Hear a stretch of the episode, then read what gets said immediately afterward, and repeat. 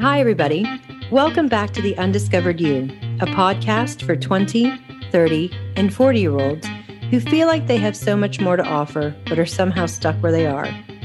I'm your host, Kimberly Johnston, and this season we'll be talking all about transferable skills in our season called The Skills That Pay the Bills. I am extremely excited to have Stephanie Goetz with us today. Hi, Stephanie. How are you? I'm doing so well. So I I cannot express how awesome your career has been. Uh, you you have done everything from being an award-winning newscaster on an NBC CBS affiliate to starting your own business, and most incredibly, you're able you're licensed to pilot various aircrafts. Is that right? Absolutely, yes. I am a pilot. I'm an aviator. Oh, that's awesome. And I love the fact that you're championing women in this area as well and coming alongside girls and women who want to become pilots and really supporting them in those endeavors. Absolutely. It, it the industry is roughly only made up of about 6% female and the rest male. And that is what it is. And we're trying to change that. And the number has really only increased one percentage over 30 years. And so the that's really vital, but it's also vital for all diverse populations. Those of Latino descent, um, also African American, um, those uh, in uh, in Asia and beyond. So it's it's bringing in all different diverse groups into aviation because the more diverse it is, the better diversity of thought, and um, and it's just really important to get all those groups in. That's incredible. I remember we were on a flight recently, a commercial flight, and we had a female pilot. And I turned around to my daughter. I was like, "That's awesome!" Yes. As soon as she came on, and when we got off, we ended up being on the little transport train with her. And I just walked up with Maddie, my daughter, and I just said, "I want to say you're an inspiration, and I'm so glad you were our pilot." And it was just so cool. Yep. the The airplane has no idea your ethnic background, has no idea if you're male, female, whatever it just knows whether you're a good pilot or not. And females end up being exceptionally good pilots, and in some cases, even better. And I hear that a lot from my male counterparts. Um, in many ways, the the women are a lot even better. And so, getting getting these women over some of the barriers to become that is exactly what I'm here to do. Incredible. Well, if anybody listening to this podcast is an aspiring pilot, you know who to turn to. Stephanie yes. is your woman. yes, yes. We'll talk much more about that. Fantastic. So, as I said, this season is all about the skills that pay the bills. And Stephanie, you've had quite a diverse uh, background in your working life, and you are just basically you started your entire life doing your working life um, doing work around broadcasting. So, so tell me a bit about how you got into broadcasting. Yeah, I kind of stumbled into it, but ultimately it was something that I feel like I was I was born to do, which is which is something that I'm just going to hopefully encourage others to really pay attention to those desires and things that they love because they're there for a reason. So I went into school at the University of Minnesota in the Twin Cities, uh, Big Ten, go Gophers. Um, went into school going, I want to be a pharmacist. That's all I wanted to be. I'd grown up in a pharmacy, been working since I was probably 13 or 14 in my dad's pharmacy doing various things and really worked my way up there and absolutely loved it. But when I got into my first chemistry class in college, I was like, hmm, yeah, I, that f- sounds like a foreign language. I loved it in high school, could not even handle it in college. And so I left class and had to change my major at the beginning of my sophomore year. And my poor parents, I called them, I said, yep, I think I'm going to go into writing instead of a field of in pharmacy in the medical field. I don't think they were particularly happy with me at that moment, but they they realized that I had to do something that I loved, otherwise I wasn't going to be a happy individual. And so I stumbled into broadcast journalism by realizing my love for sports broadcasting. And so I said, I love that. I've also been on the performing side of things, knowing that broadcast is definitely, there's an element of that because every single day you're performing every newscast or every live shot or, or, or anything in between. And so I went in the, in the routes of sports broadcasting. Now, the greatest advice I got through that was I have to also be in a field that has enough kind of an abundance for everyone. So sports was a niche within broadcasting. Mm-hmm. And so a newscaster who was also a sportscaster, he had done sports, he'd done news, he'd done everything. Um, he was a great guy and he took me under his wing and he said, I would encourage you to think about doing news, even though you might not love it as much and you love sports, try to do maybe both. Well, I was so grateful for that piece of advice because, first of all, there were far more jobs in news. It was something different every single day. Um, with sports, what you get is different season, often same guys or gals, with some trades here and there or rookies here and there. But the story, what line was the same? It was kind of one or two things. Are we rebuilding this season? Are we coming off of a great season and having to try to replicate that? And so although that is incredible and I love listening to that on, on ESPN and FSN and everything, I wanted a little bit more variety. And so I did both news and sports, anchoring, um, reporting, sideline, and everything. And that was incredibly great advice to expand it beyond and not just pigeonhole myself into one area. Hmm. So, just picking up on a couple things you said there. So, just going back to university days and you have that moment where you want to be something. So I think mine was a pediatric surgeon. That was where okay. that's where I started. Yeah. Okay. and then you walk into whatever situation comes about. So for you it's this chemistry class and you recognize if this is not working for me, the rest of this is not going to work for me. And sometimes I think it's really important to have that realization and not fight through something that you could do it. I mean, Stephanie, you're an incredibly intelligent woman. You could have gotten through that chemistry class. You could have been brilliant yes. at pharmacy. Yes. But oh, thank you. You, you recognized that that's not where your passion was. And you recognized that actually it was a struggle for you to get through that. Now, let me ask you a question. When you moved into that broadcasting bit and you moved into writing, I don't know what the major ended up being. We can get onto that in a second. When you did that, did you feel that kind of natural click when you did it, or was it still an effort? I think there was. It's hard to think back that far and realize like kind of the emotional side of it, but mm. I think it it felt much more natural for me. Absolutely so but there was definitely hard work that had to be put in so yeah. i think that that's a really important thing as people are discovering in their careers if something re- feels really unnatural kind of that intuition that gut feeling if it doesn't feel supernatural um, give it a little bit of time because you got to give everything a little bit of time but at some point you say this is just not my bag anymore i've got to mm-hmm. do something a little bit different but for me it was it felt relatively natural from the all I was in musicals and performing theater arts and everything. So that's sort of the performing side of it, I certainly understood.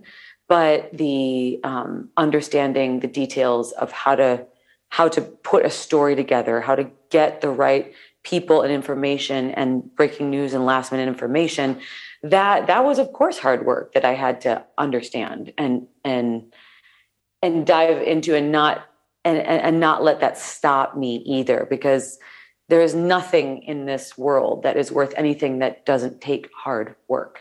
Mm. It just there that if there's one, you know, there's so many pieces of advice that we'll talk about, but hard work is number one first and foremost, and it's gonna and it, and it doesn't it's not always glamorous, but everything in my career, in my business, and in aviation has been with hard work. But there was that underlying fire around it that kept me going when I was exhausted.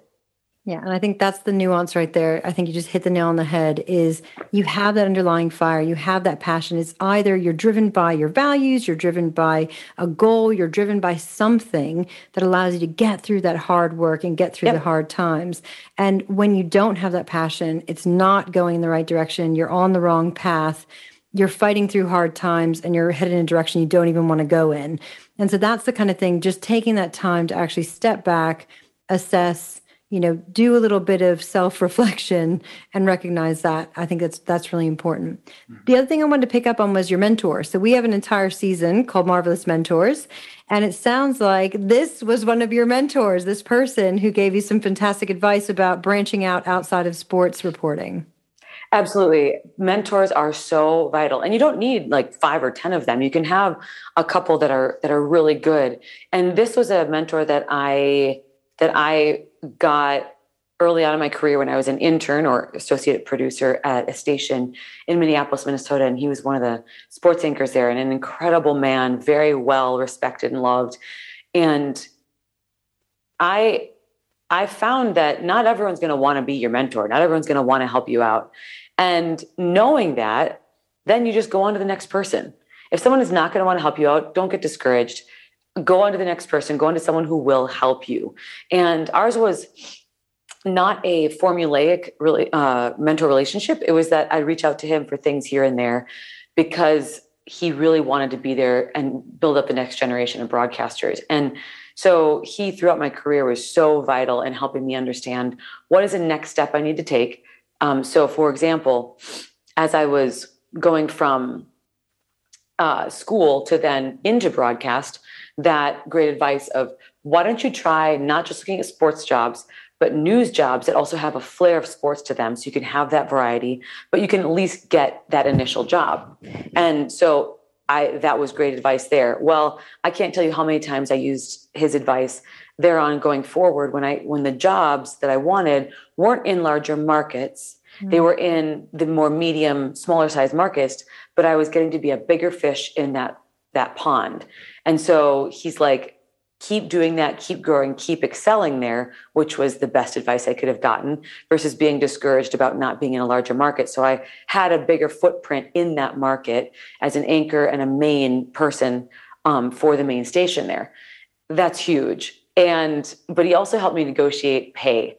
That was such a big thing. And I see this, uh, you know, whether it's male or female, that a lot of times we aren't going to be asking for our worth or we'll ask so far above it that it's like, okay, are, are you dreaming? This isn't even on par with anything in the industry. And he was really great at level setting. This is actually what is realistic and what you're worth. Mm. And I had to, to fight for that and certainly went above what I would have ever asked. But now that has helped me in my business ask for what I am worth but also a fair price that I have to think about do I want a longer term relationship or do I want one gig with them that's really high priced, but they'll never hire me again? Mm. It's a very interesting balance. Yeah. And I think that's, you know, we're, we're seeing a lot of that in the media is that women aren't getting paid the same amounts you've got that whole pay gap issue. And part of that comes down to when you're having that contract negotiation, when you're actually at the beginning, when you're asking for the money up front. And so for people that own their own businesses who are going out on their own, I think Stephanie's point there is, is one to think about that kind of do you want longevity? So, do you need income that's going to be set from these people and actually giving them a discount, maybe not charging the amount you would to a big corporate who wants you to come and speak at one event? And you know that they may call you back, but it's likely that this is your big event. So, charge them the full shebang. You know, so having that, having that in your mind. And what I love here is find somebody that knows it in the business. So, find somebody you can ask and say, can I just check with you? These are my price points. Am I way out there for the level that I am, for the experience that I have? What are other people doing in the market? And having those open conversations with someone will allow you to gauge whether or not you're right.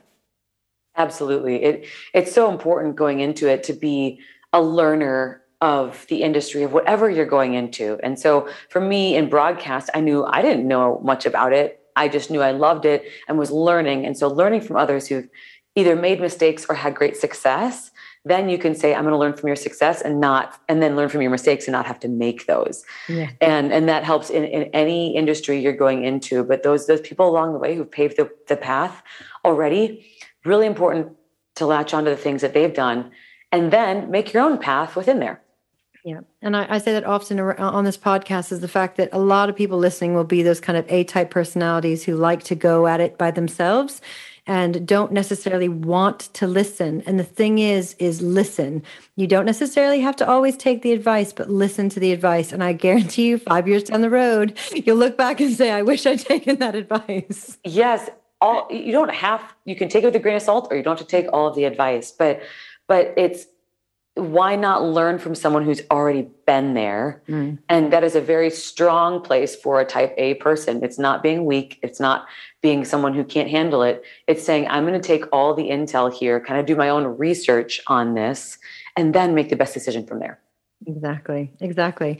So let's move on with your career. So you go into broadcasting. It sounds like you are moving up in these ponds, becoming this big yeah. fish in medium sized ponds. Yeah. And then you kind of got a big break Yeah, well, the I think it was a break more in what do I really want to be doing. Mm-hmm. So. I moved all the way up at um, at an NBC station in a mid-sized market and absolutely loved it. I was doing five o'clock, six o'clock, and 10 p.m. newscasts. And then also when they didn't have someone for the 5:30 because they had two networks, NBC and CBS, um, they said, "Well, why don't you also do the 5:30? So just stay on the entire time." And sometimes I'd even do the 6:30. I mean, it was absolutely. I don't know how my nerve endings actually still work and my adrenaline how I still have some because that was so intense for that amount of time. To get ready for a newscast for a 5 p.m. newscast is you come in at about one o'clock or or 1.30 have a news meeting cut some promos like coming up today at 5 and all of a sudden it's 4 o'clock and you're writing stories as a news anchor. You're finding content you're getting video with your producer. It's not just like you show up and look pretty to be the best you also have to look through every single one of your scripts which i did every single day every, not one of them would pass um, on air without me seeing it first because I knew I had to know what I was saying and catch any errors that should be in there. So that was very, very intense to, to do. And I loved it. And probably over 10 years, I did about 5,000 newscasts. Mm-hmm. So learning that skill of how to be on when your personal life might be falling apart, when you're mad at your your uh, one of your colleagues or frustrated with the business or anything's going on your hair's not looking good or makeup's not right you have to show up. And that's also that goes for every single person at home um, sitting in in their home doing doing work from home as well. Mm. um, we have to show up as our best selves as much as possible because your first impressions or impressions last. And so as i was going through that i thought this is this is a lot this is very intense i don't know if i want to continue doing this so i had some other looks at um, larger markets and did some interviews and i just thought i as much as I love this, my my my dream of this has shifted. Mm-hmm. And that's a piece of advice I hope someone can take here is that don't don't be disappointed if your expectations which aren't always good things. It's better to have more goals and hopes and and achieve versus just expecting something to happen. Is that my expectation if i would have stayed with that i would have been very disappointed because oh i'm getting out of the business. Am i failing? Is this what i should be doing? But it was exactly what I was supposed to do. That chapter was closed in that book. And if I would have kept doing that, I think I would have been burned out. I don't know if the fire would have been there and I wouldn't have performed the way that I had a, the highest standard for my viewers every single night. And so at some point I thought, I'm ready to do something different. What on earth does that look like? Because holy cow, that sounds frightening to just mm-hmm. make the leap somewhere. And the great advice of um, a very, very impressive management consultant from McKinsey, who just happens to now be my husband. Um, he he um, he he said, "Well, you have ten years of experience in broadcast, in communication, influence, presence. Why don't you use that into this next this next phase?" And so start talking with people, just do informational interviews. So I talked to many people in PR, in communications, in even in things regarding events, because I knew I was good at organizing and loved people. And nothing was really spurring any sort of spark.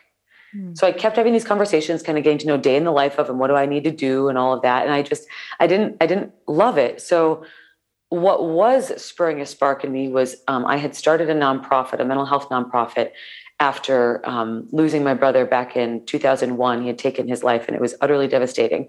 And I started a nonprofit to help put mental health professionals in schools, like a school nurse, so mental health mm-hmm. school nurse. And it was incredibly successful. Also, we did awareness campaigns around for mental health for kids and families and access to care. So helping them defray some of the costs regarding mental health. It was called the Goetz Mental Wellness Initiative and Imagine Thriving. So, in that, that was the start to actually my business. Now, I didn't, that wasn't a business at all. That was a full nonprofit, but it started planting seeds inside of me in entrepreneurship. So, starting a nonprofit, although you don't make any money, it's very similar to a for profit because you have to get people around you that's, that are on the board, that support you, that give advice, that help you guide it. you have to get support in the community. You have to get awareness out there. So PR and campaigns and all of that. And I found, oh my goodness, I love having two really big things ownership and freedom. Hmm. Ownership over my content, ownership over my uh, ability to make decisions, freedom to have not have a boss and, and, be my own boss and have time off when I need to, but work when I wanted to. Um, the freedom to make the decisions that I wanted to over content and over who I worked with. Now, there's downsides to that because you might not know where the paycheck is coming next because you might not the business might not be great and you really have to hustle for it. Um, you also have to be accountable for all of your decisions. And i was ready for all of that. And so once i saw that come into view and i'd gotten actually that advice from someone who was actually part of an organization called the misfits. And i was like i love this. This is fantastic. They're a great organization that do work worldwide.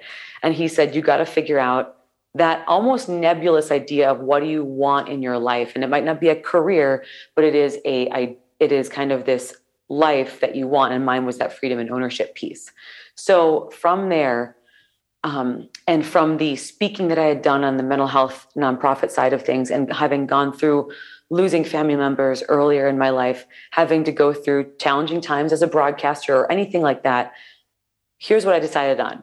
I wanted to do the motivational inspirational speaking.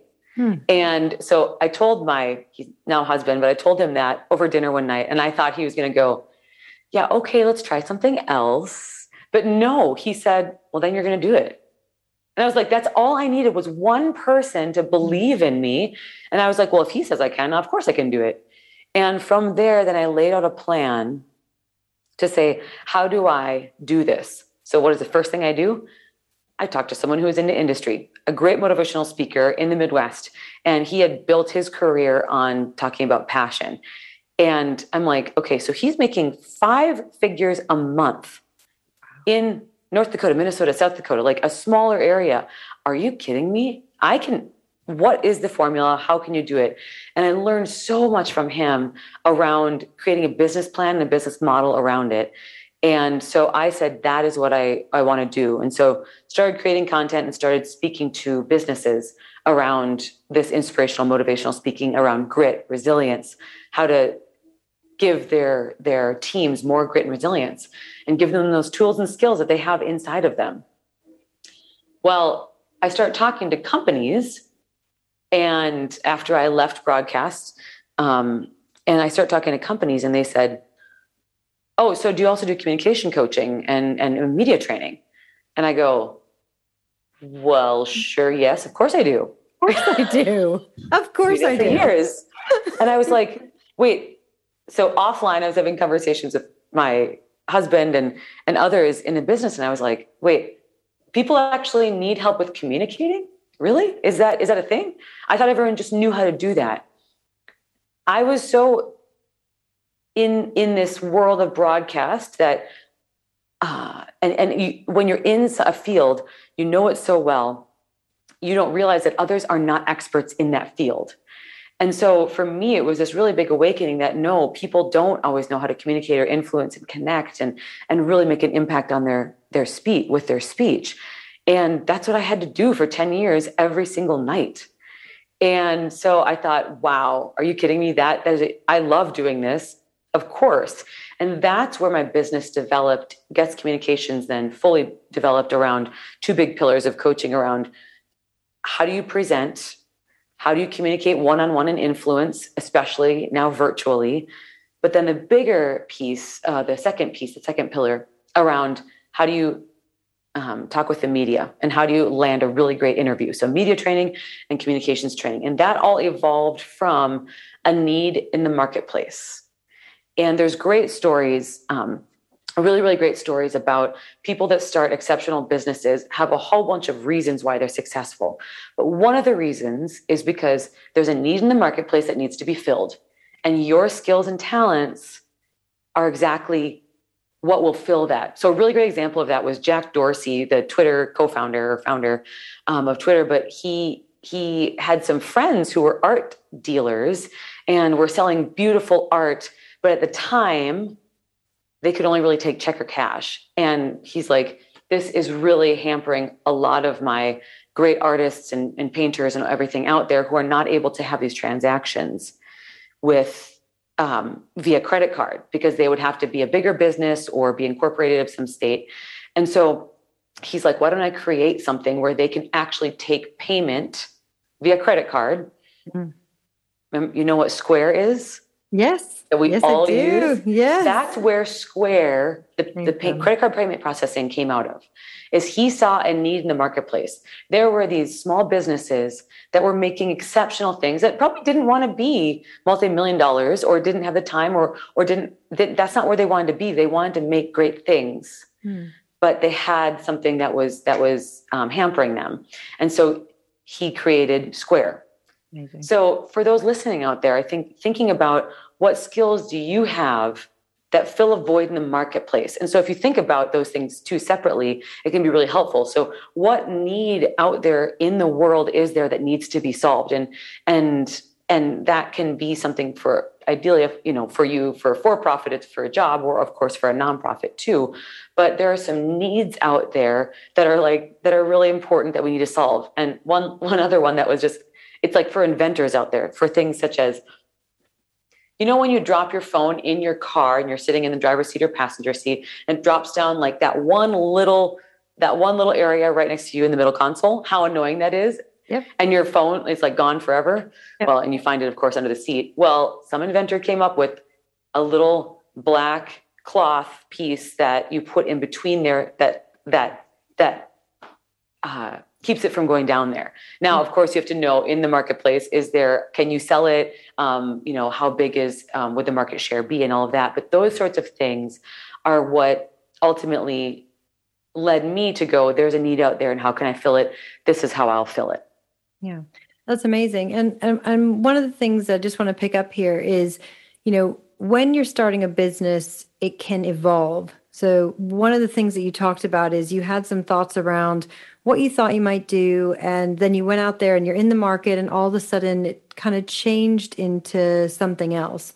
And so, part of what I want to make sure our listeners recognize is that there is that evolving and you need to be aware of the evolving and looking at that gap in the market is is part of that and what i love about this obviously this is the skills that pay the bills is you use those transferable skills that you didn't even know you had absolutely. that other people needed. Yep. and that's that's what i think is absolutely amazing is when you step out and you went from one industry to a completely different one you use those skills but you became a business owner. You know you weren't working for a massive corporate. You didn't have your holidays. You didn't have the salary coming in. And that's that's kind of scary. And one of the things i definitely want to touch on is how do you get over that fear? So, one of the things you talked about is your now husband giving you that sort of, you can do this. Of course, you can do this. You'll be amazing. Which, mm-hmm. but what if you have somebody, what if you have a partner or a friend or a mentor, somebody who is, has that negative voice? So, you know, yeah. How do you get yes. over that? How do you actually get the belief in yourself to go and do this? Well, first of all, I would encourage you to be really, to really examine the people you spend time with because that's who ultimately you take from and kind of become a little bit little bits and pieces.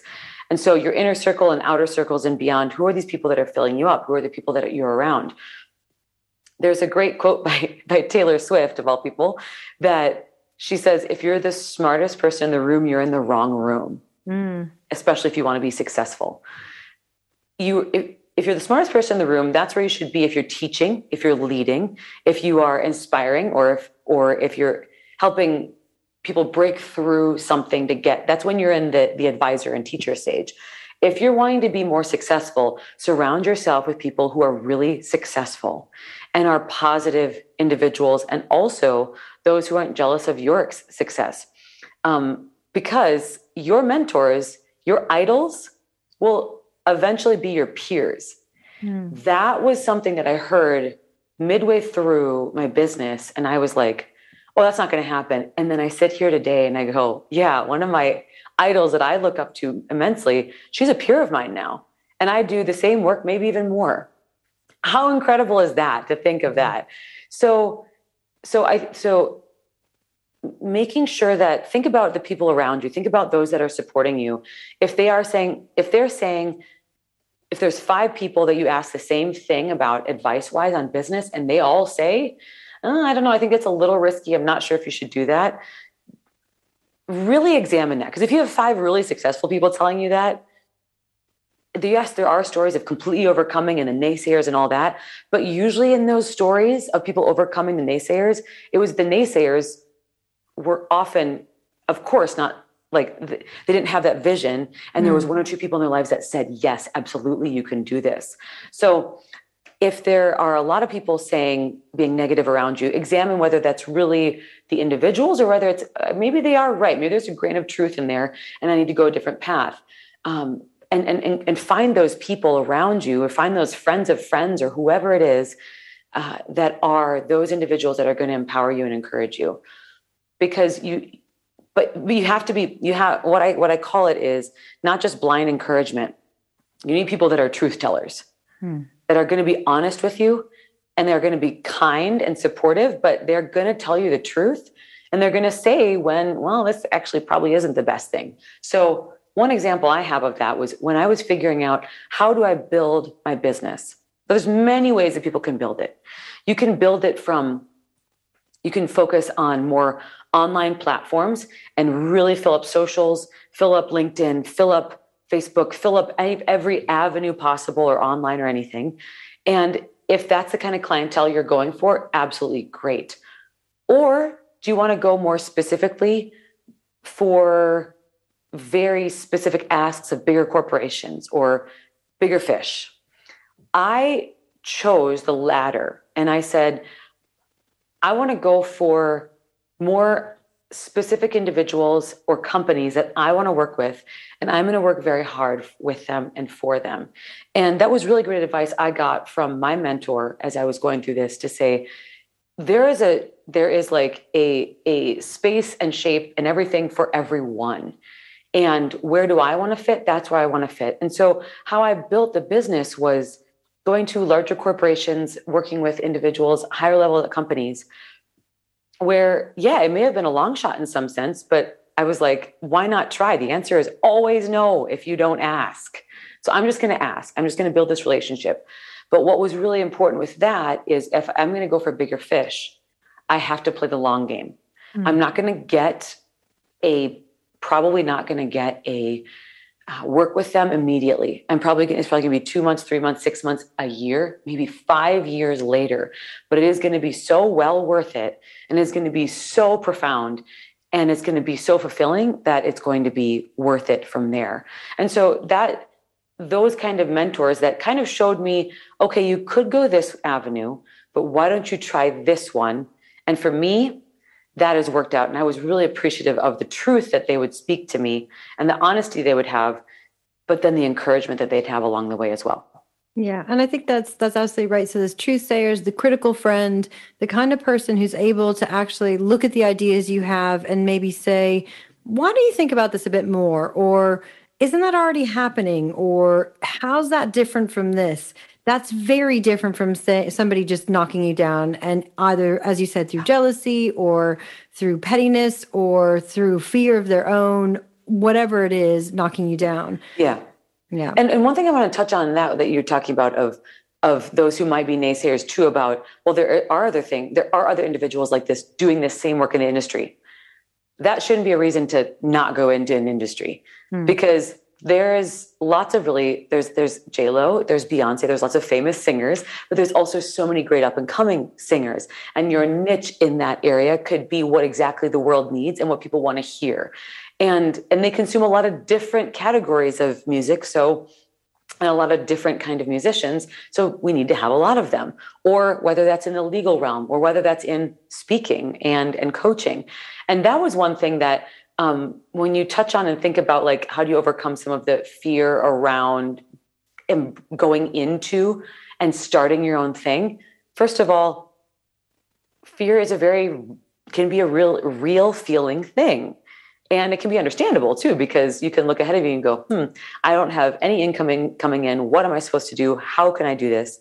And for me i realized that i need to build up a runway of like six or eight months financially so I couldn't leave. So mm-hmm. I built that up about six or eight months or a year before I left broadcast, just squirreling away every little bit of money here and there. And in fact, I didn't even donate, I didn't even give to my 401k at that time because I realized that this is a bigger investment for me later on.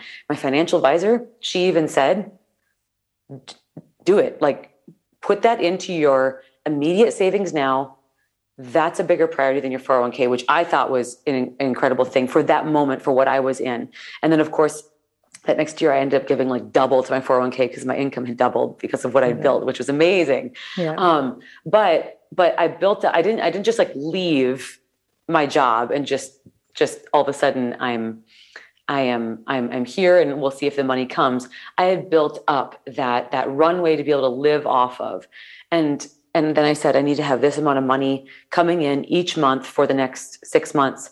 And so I need to live off for this year. So that budget was was vital, was my everything. Here's the income, here's the revenue I need to have coming in, and here's what needs to be going out. So that was a really critical piece to help realize and overcome some of that fear because I had a formula then in front of me. And so if I said, I'm gonna approach these 30 custom, potential customers and then I'll get I could get at least two or three thousand or, or a piece out of them, or ten, or whatever it was, or um, or or even a couple hundred. Then I can build it from there, and mm-hmm. that's where then that fear started to diminish a little bit around can I do this? But for me, it was never this place of uh, like when I made the leap, I actually truly felt like I can do this, and and also I was committed to it. So I had no other choice but to continue going on with it. And so I continued on. Um, but a really great piece of advice from Elizabeth Gilbert, who wrote, who's wrote so many books, but in the book that she wrote,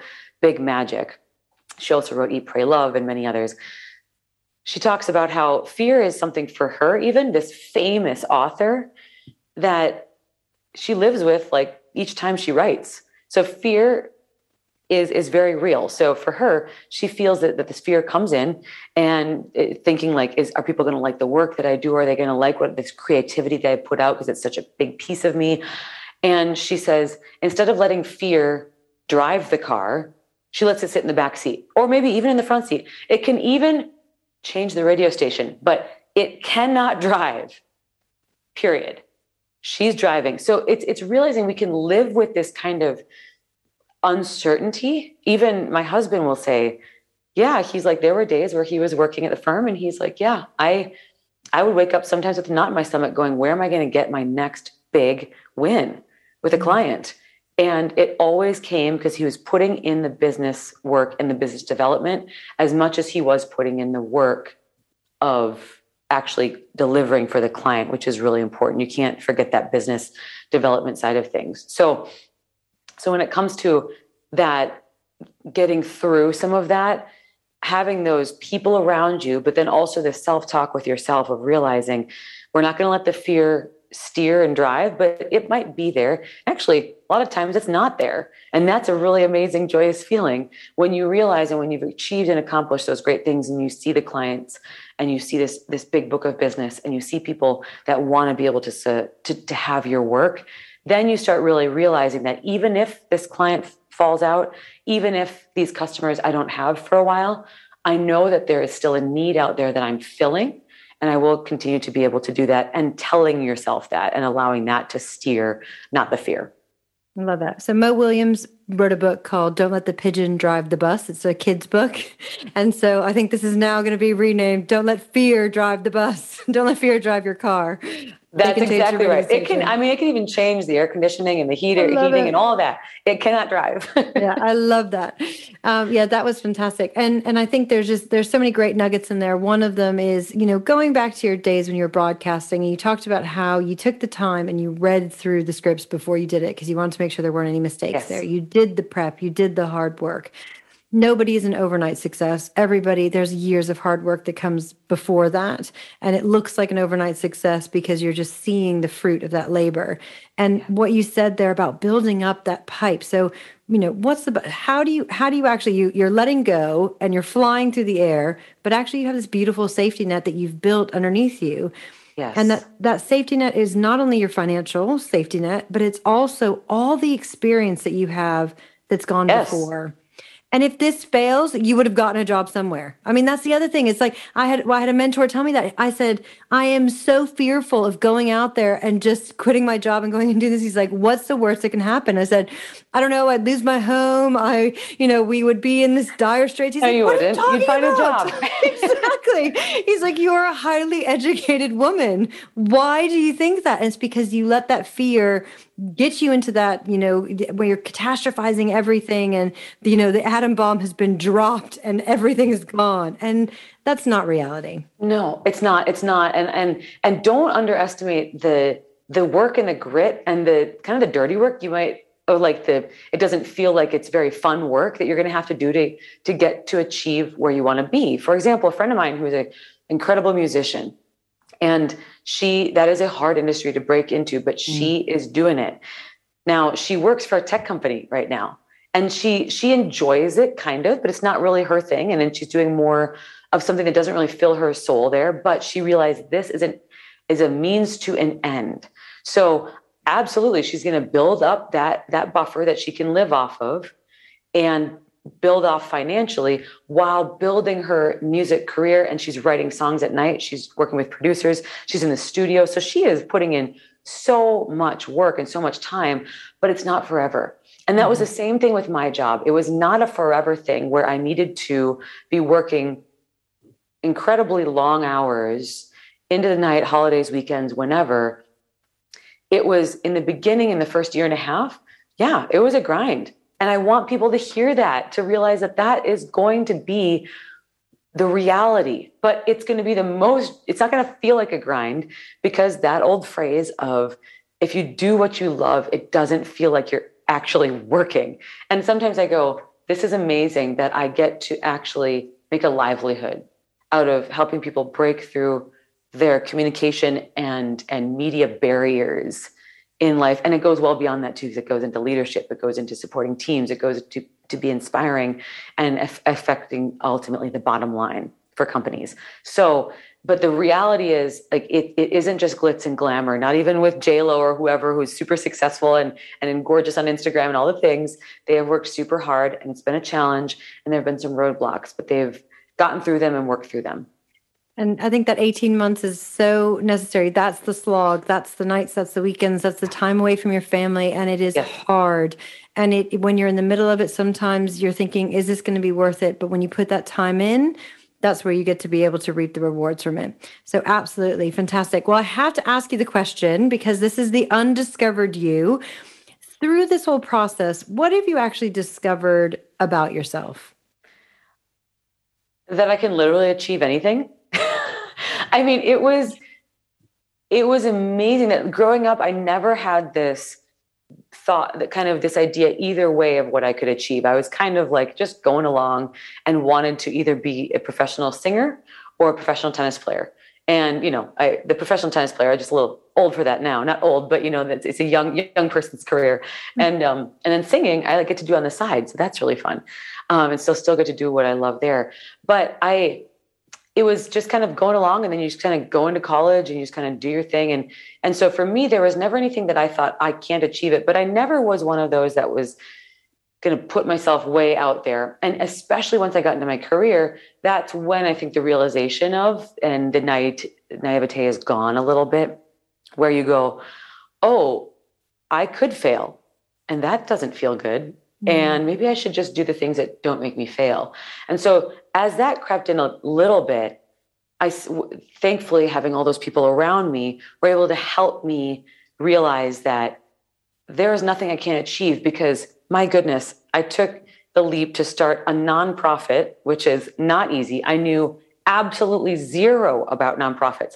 I didn't even understand what board meetings were and board chairperson and keeping minutes and and and calling for a vote. I mean, I knew nothing about it.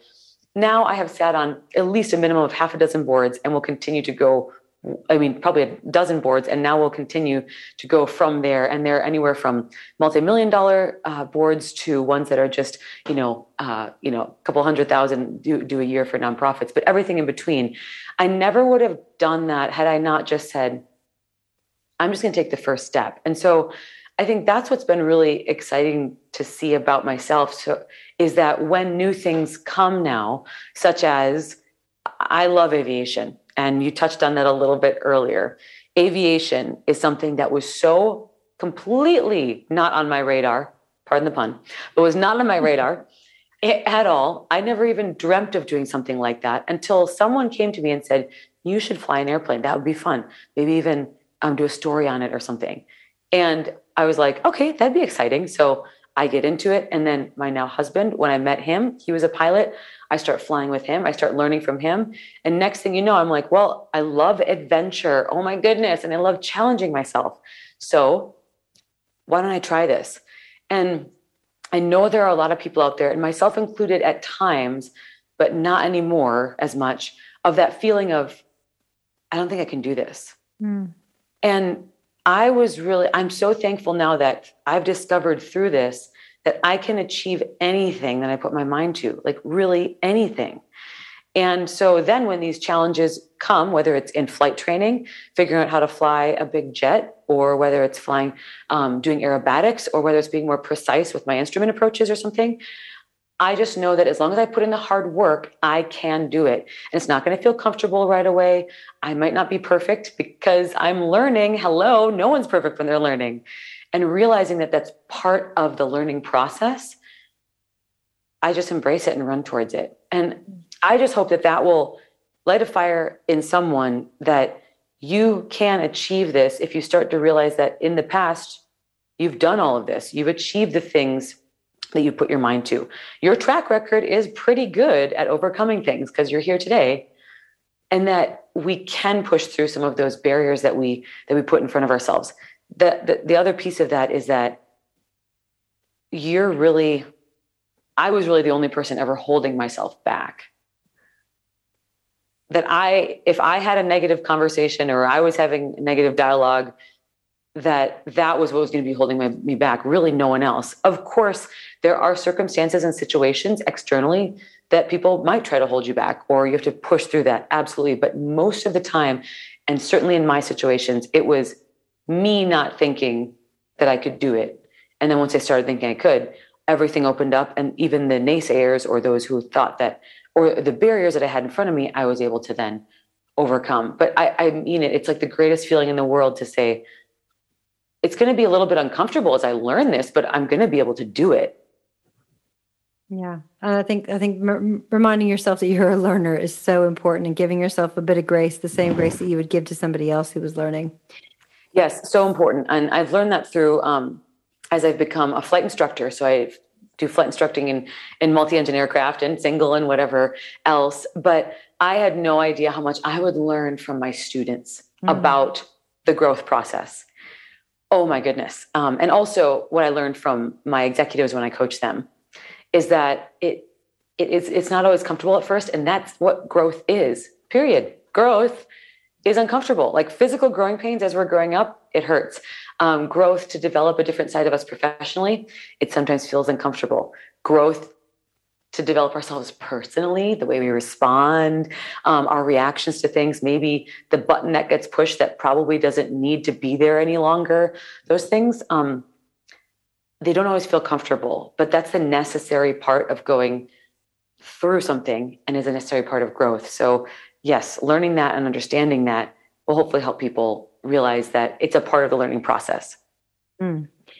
So you've given lots of pieces of advice, but I ask every single one of our guests as our final question uh, what is the best piece of advice you've ever heard or given, or what, what, what would you say? Best piece of advice for our listeners? Don't get in your own way. And that comes down to a lot of your personal, your self talk. Um, the advice from my husband that he gave me way back was that the way that you think of yourself and the way that you speak to yourself is can sometimes be way worse than we would ever speak to anybody else. Mm. And we can be really hard on ourselves. And would we ever tell our girlfriend or our guy friend or our daughter or our parents or our colleagues that same thing if they were going through a challenging time? And so changing that that inner dialogue with ourselves is really important. For example, he would tell me when when he would go into big corporations when he was just an associate, he would say, what he would like his inner dialogue was what am, what do i have to lend here? Uh i'm not qualified for this. Like i am freaked out. Oh my gosh why am i here? And he's like over time you realized that was not helpful because there's a reason that those partners put you in that room. It's mm-hmm. because you are absolutely qualified and you are absolutely the right person. Otherwise they wouldn't have you there. And so he said I just started to make a choice to change that conversation. And instead, I would say, they are so lucky that I am here. And I'm here with the incredible backing of this huge firm. And they're also here with my expertise, my zest, my positive attitude, and the way I come at things. So they are so lucky that I'm here. The key is, it didn't feel comfortable at first. And he didn't even believe it at first. But you have to tell yourself that in the beginning, and you have to kind of fake it till you make it, if you will, or start putting it on until you start really believing it until it still feels authentic. And then that's when you start believing even that belief in yourself of they're so lucky that I am here. And so don't get in your your own way of of saying you can't do it before anyone before the, you've even tried it before the mm-hmm. world has even seen what you're capable of so realizing it might not feel comfortable and might not feel authentic at first keep going, keep believing in yourself, and then having those around you, of course, that do as well. But finding those things that fill you up, whether it's like, again, the, I love singing, I love tennis. Is that going to be my career? No, but I love doing it on the side. But what do I love? I love seeing people break through these barriers, this aha moment of, oh, that's how I can be better at speaking. That's how I can be better at interacting with my colleagues. That's how I can be better in a media interview and then using your skills and talents that you've developed or God given skills and talents to then insert those to be that person for them to help overcome that. That's what I've found that I love. And hopefully that's what people can find in their lives as well, in their professional lives. Those skills they have, the innate traits that they have, those things will be your career. Just allow it that time and use every single every single mentor and every single piece of advice and every single resource you have at your disposal um, to be successful. Oh, I love that. So I'm going to be looking for your CD because um, you said you're doing it on the side. So I'm expecting a CD out of you. I'll be singing some tunes. I love it. I love it. Next time we'll do a little sing along. Yeah, um, absolutely. So, Stephanie, this has been fantastic. And Stephanie um, Goetz, so that's spelled G O E T Z or Z for our UK listeners, yes, uh, can yes. be found on goetzcom.com. So, it's Goetz Communications. You can look up on uh, Google. But um, you have been a fantastic guest. Thank you so much for joining us today. I have learned loads. oh, fabulous. Well, Kimberly, it's such a pleasure. And it's great to see what you're doing. Thank you for having this great podcast because there's a lot of people that I come across and see that that need something like this and need that that little bit of people who've done it and and and and they can do the exact same thing. So thanks for everything you're doing too. Excellent. Well, we'll speak to you soon again, Stephanie. Bye bye. Sounds fabulous. Thanks, Kimberly. I hope you enjoyed this week's episode of The Undiscovered You. Please join us next week when I speak to Philippa Bird, a senior manager at a major financial institution who is full of some amazing advice about CVs, interviews, and how to get yourself out there and use those transferable skills. Don't forget to subscribe, like, and add your comments below. And I hope that you're one step closer to discovering the undiscovered you.